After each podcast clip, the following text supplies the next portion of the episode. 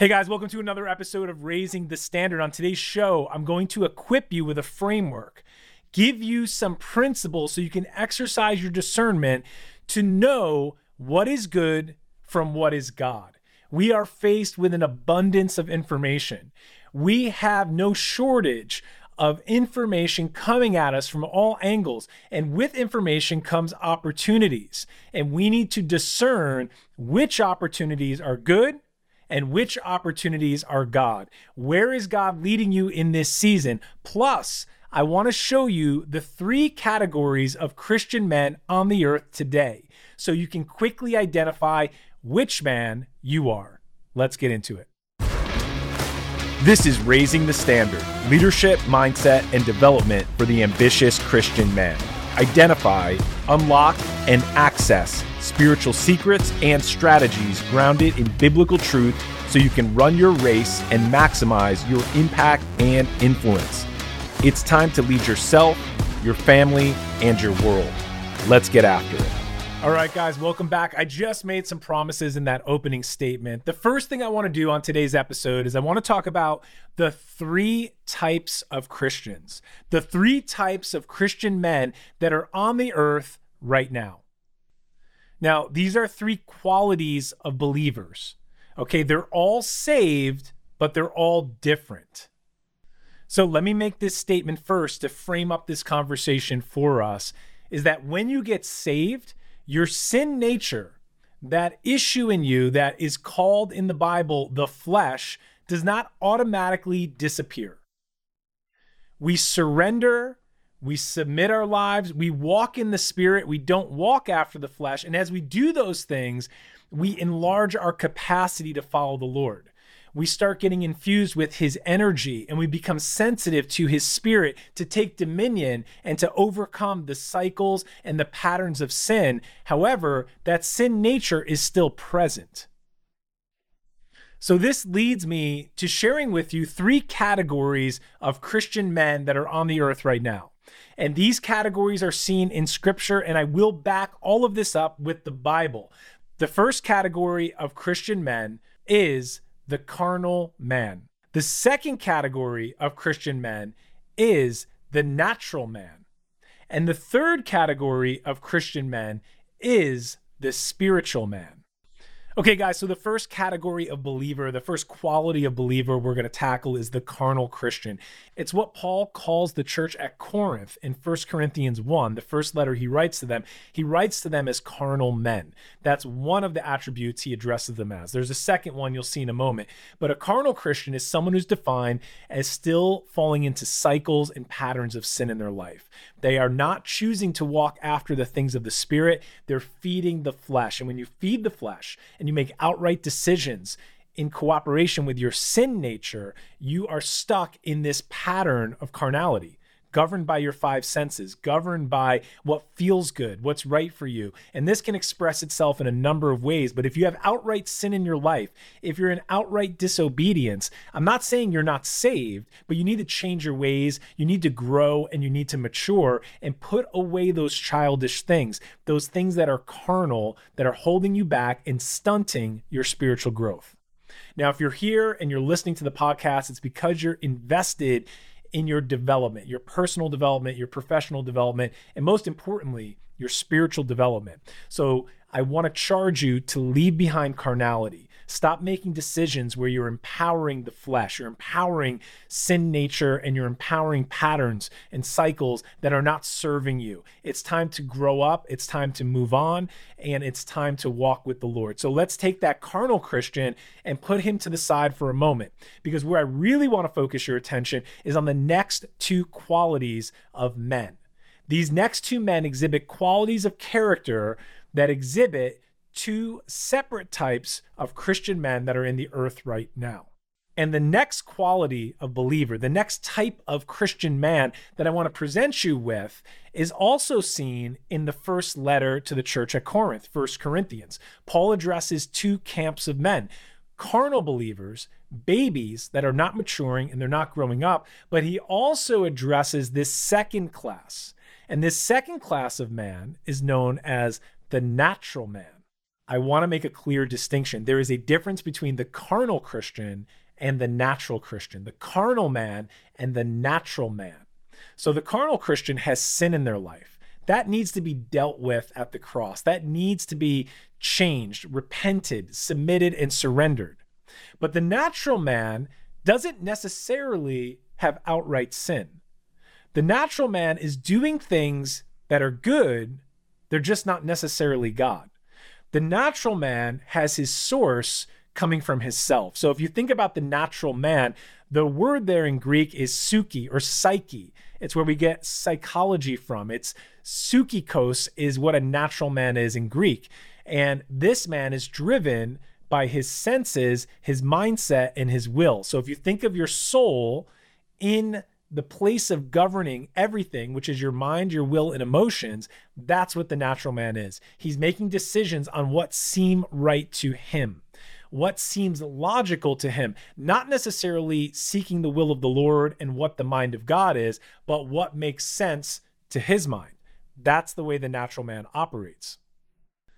Now we contrast that with the third man, which Paul calls the spiritual man. You'll see the spiritual man more so highlighted in Second Corinthians. That is the answer. That's Paul's solution to the carnal Christian and the natural Christian is you must become, you must grow, and you must become a spiritual man. That's what we get in the second letter to the Corinthians. So we have these three classes of men and one is an outright sin. So we're going to put him to the side for a moment, but I want to focus on the differences between the natural man and the spiritual man. So the natural man governed by mind, governed by willpower, governed by soul force, and the spiritual man is governed by God, is governed by the Holy Spirit in union with our human spirit. That's what a spiritual man does. He walks by faith, not by sight. And here's the key takeaway I want to leave you with is that if you're operating out of the natural realm, you can have natural insight, you can be exercising natural wisdom, and you can also have no outright sin in your life. And you can still be saved, but it doesn't necessarily mean you're a spiritual man. And the natural man is going to be categorized by doing a life of good things. The natural man does really good things, not God things. And let me just put this into context for you because I opened this episode by telling you we have so much information available to us. And this really was highlighted for me the other day. I was going through my inbox and I've done a really good job of streamlining my inbox and getting off all the junk email lists and the things that I don't want to hear from. And by the way, that just reminds me I want to thank you because if you're listening to this podcast, if you're on our email list, if you got any of our free guides, if you took the free challenge, I want to thank you because I realize there's so many voices you can listen to. There's so many voices that you can subscribe to. And you've chosen to be here and get some spiritual development and enter into this conversation and listen to some biblical principles and truth that you can apply to your life. And for that, I'm very thankful. And I believe it's a God moment for us if you're even listening to this episode right now. And if you are getting something out of this episode, I'm going to ask you to share it with a friend. I'm going to ask you to rate it leave us a review, leave me a comment, tell me what else you would like me to cover. You can leave that review right in Apple Podcasts or wherever you listen to your podcasts. I was cleaning my inbox the other day and I got my inbox pretty streamed down, but I still have some really good emails that I want to read. But here's the thing there's just so much. I can't get to all of it. I'm like, I'm going to save this one for later. Ooh, that looks really good. That's a blog I want to check out. This is an article that I, I want to stay in touch with this, but I don't have time now because it's going to pull me away from my mission. I'm going to have to give up time. I'm going to have to trade time if I start opening up all these emails and get stuck in this infinity inbox, which there's never an end to it. So I chose not to delete them. I just said I can't get to them now. I'll get to them someday. And here's the thing, and this is what was highlighted to me like these emails are good. Like, wow, these emails are good. There's some good information in my inbox right now that I want to eventually get to. But I can't get to it right now because I can't let the good take the place of God. I can't let the good things that I could pursue get in the way of the mission that God has called me to.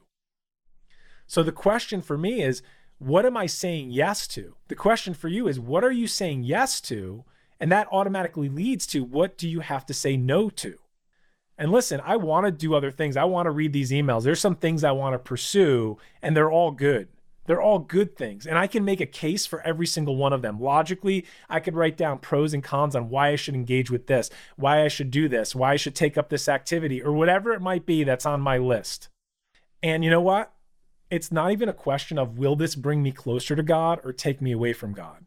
Because there are things on that list I can make a case like this this is good. This is going to bring me closer to God. But that's still my natural thinking. I need to submit it to the Lord and ask him is this something that I'm supposed to be doing right now? And then I need to be obedient. I need to take obedient action on that. So, guys, there is a way that seems right to a man. There's a way that seems right. That means it's not outright sin. It's not deception in the form of something really dark. It's something that looks good. It seems right. It's logical. And it appeals to our nature. It appeals to our five senses. It appeals to our mindset and our logical humanistic frame like this makes sense. We should probably do this. It's okay to walk in this direction. So we're talking about discerning the good from what's god. And i want to tell you number one as you start to build a framework for how i can decide how i can discern what god wants me to do with my life versus all these other good things I want to give you a simple framework. Number one, don't rely on your five senses. That doesn't mean we throw out logical thought. That doesn't mean that we don't exercise any kind of critical thinking. What it means is I don't rely on myself alone. This is what Paul says in 1 Corinthians about the natural man. He says, A natural man does not accept the things of the Spirit because they're foolishness to him he can't understand them because they're spiritually appraised. That's 1 Corinthians 2:14. So let's give you another example of this of not relying on your five senses. Let's look at a biblical example from the Old Testament. When Jesse, the father of David, was told by Samuel to go get your sons, he brought all of his sons except for David. Wow, not a good day for David, at least the first half of that day. All the brothers show up, they're built, they're handsome. The Bible has lots of great things to say about them, but they weren't God's choice. But from Jesse's point of view, from Samuel's point of view, it's like, hey, these guys are good. Which one do you want me to choose? From my five senses, from my logical output, this makes sense. Surely the king is one of these brothers and it wasn't. That wasn't God's choice. So God does things differently than the way we would do things. Also in 1 Corinthians, we see the things of God are opposed to the world. So God uses the abase things, things that the world thinks are foolish or an offense, such as the cross. The cross was an offense to the Jews and it was foolishness to the Greeks. Here's number two. And this one's tricky, but I want you to stay with me on this because we've been programmed to think that whatever my natural talent is, whatever my natural skill set is, that's surely the thing that God wants me to use to build his kingdom. And the answer can be yes, a lot of the times, but not necessarily. Just because I was trained in a certain skill set or I have a certain platform or something that I've built in my worldly career or in my background, it doesn't necessarily mean that God wants to use that as he calls me into a new mission as I follow him. And again, this is our natural mind governing. Oh, that person was great at this in the kingdom. Could you imagine what they do if they take that skill set over here? But that's not the way God always does things. We see a principle in scripture that God always breaks something before he uses it.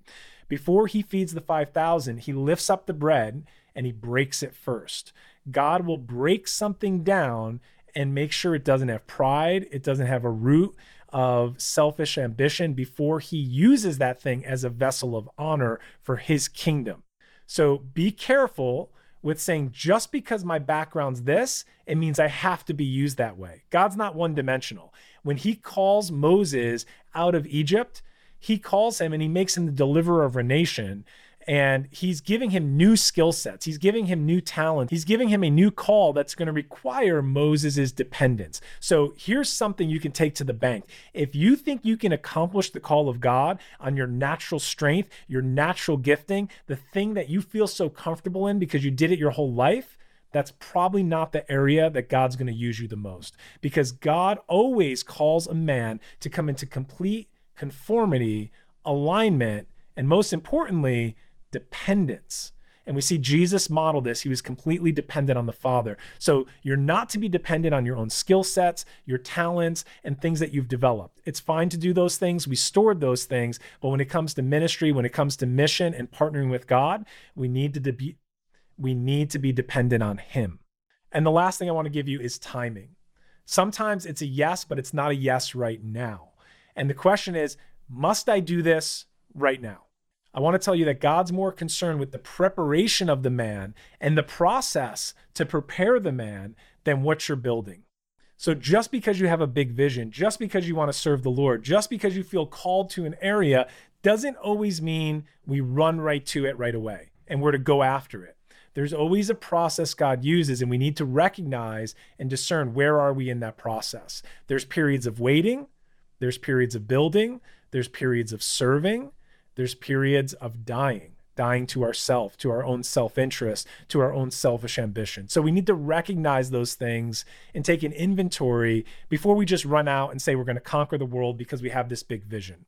Okay, I want you to run after your vision. I want to empower you with vision.